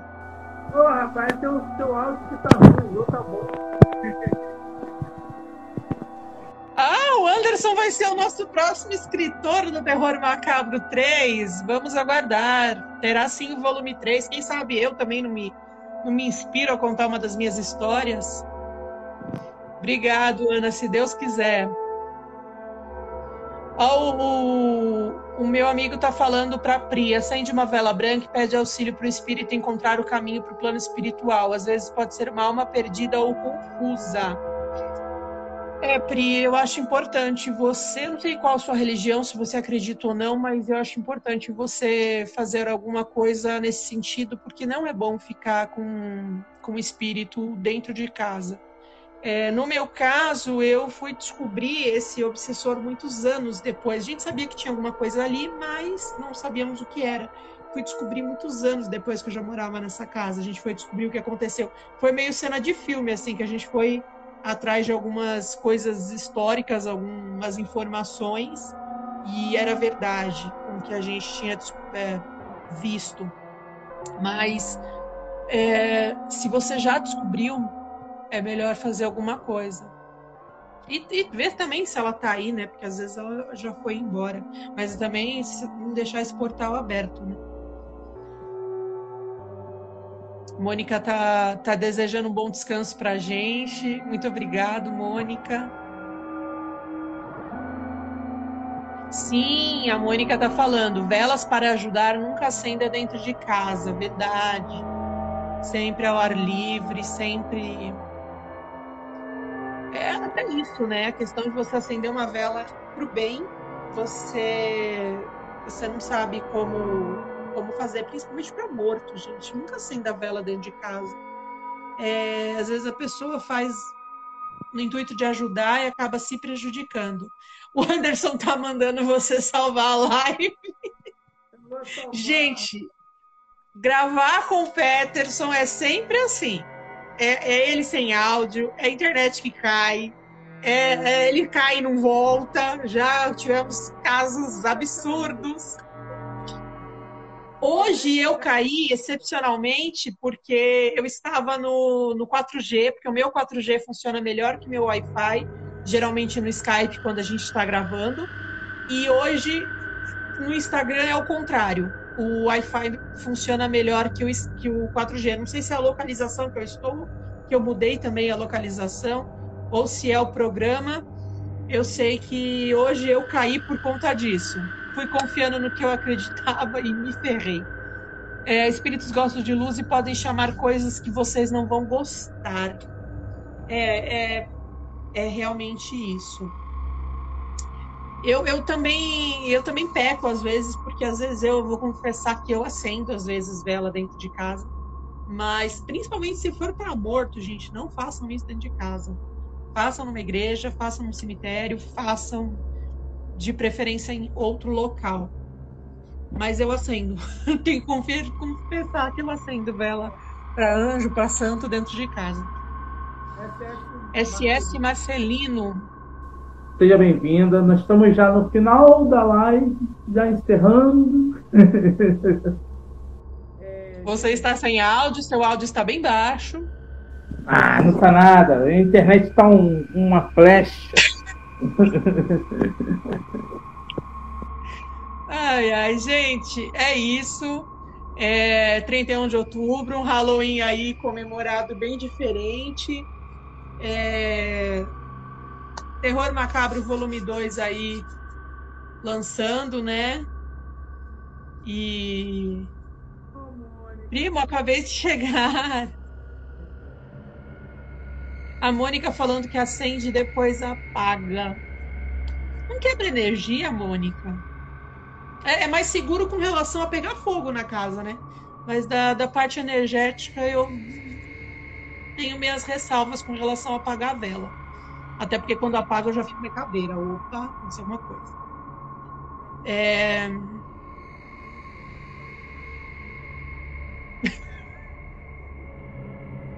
Vou fazer leitura labial aqui, gente. Ele está falando que foi muito bom vocês participarem. Ele está agradecendo.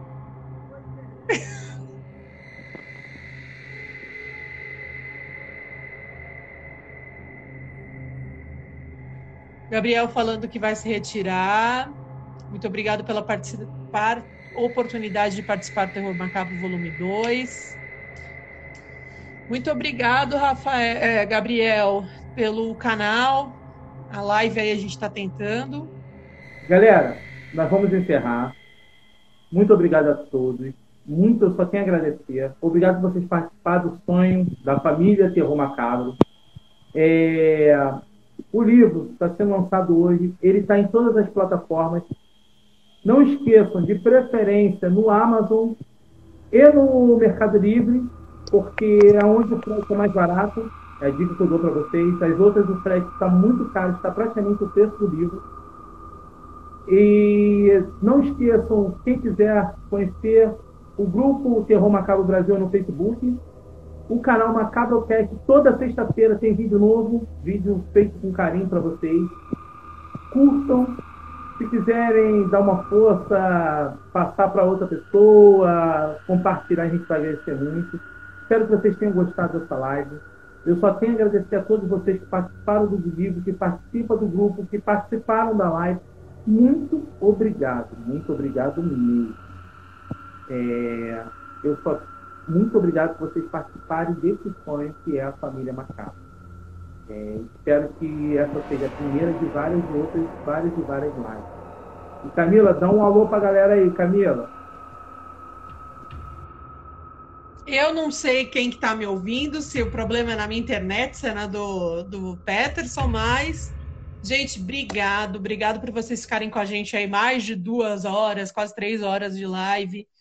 É, o conteúdo do grupo, o conteúdo do, do vi, dos vídeos do canal são feitos para vocês. Então, é, se entrem no grupo, ajudem a fazer a nossa família macabra aí crescer. É, deixem nos comentários lá os temas que vocês querem que a gente aborde aqui na live. Deu para a gente ver bastante coisa que dá para falar aí é, com relação a lendas, a, a acender vela dentro de casa, espírito obsessor, muita coisa. Deixem lá o feedback de vocês, se vocês estão gostando dos vídeos, do tema abordado, da forma como a gente está abordando. E é tudo feito com muito carinho para vocês. Muito obrigado. Parabéns aí ao Peterson pelo lançamento do livro. É, que sejam um sucesso de vendas. Quero os meus para montar o cenário aqui, o 1 um e o 2, quero ler. E que vem aí volume 3, vamos arrebentar, que o canal prospere muito, o nosso grupo já está crescendo e que cresça cada vez mais. Muito obrigado por me envolver nesse projeto. Só tenho a te agradecer, conheci muita gente, muita coisa. E é isso, gente. Brigadão. Brigadão pelo Anderson, pelo trabalho que ele faz pela gente, que a gente sabe que não é fácil. E, e ele que é o responsável pelo sucesso do, do programa, porque embora os dois patetas aqui fiquem lá falando um monte, ele que, que estrutura tudo para pôr ao ar e levar tudo bonitinho para vocês, tá? Ele se esmera muito, então obrigado, Anderson. E obrigado, meninos. É, sem, sem palavras para agradecer vocês. Gente, muito obrigado. Prima, minha prima Mônica está participando, valeu, prima. É, eu também, sem esquecer, eu não posso deixar de agradecer o Tanison, o seu fundador do, do sonho do Terro Macabro, a Pri, por ser a base do, do nosso livro, o segundo livro já que estamos lançando, Cris Magalhães, uma excelente escritora, é, ela é a editora, ela faz todo o trabalho, ela é, porra, foda pra caralho. Muito obrigado, Cris.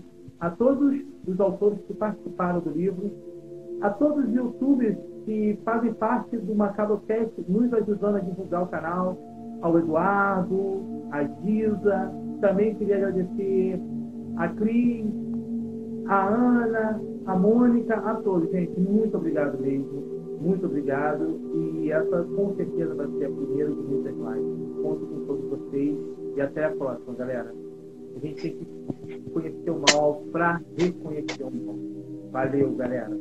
Fui.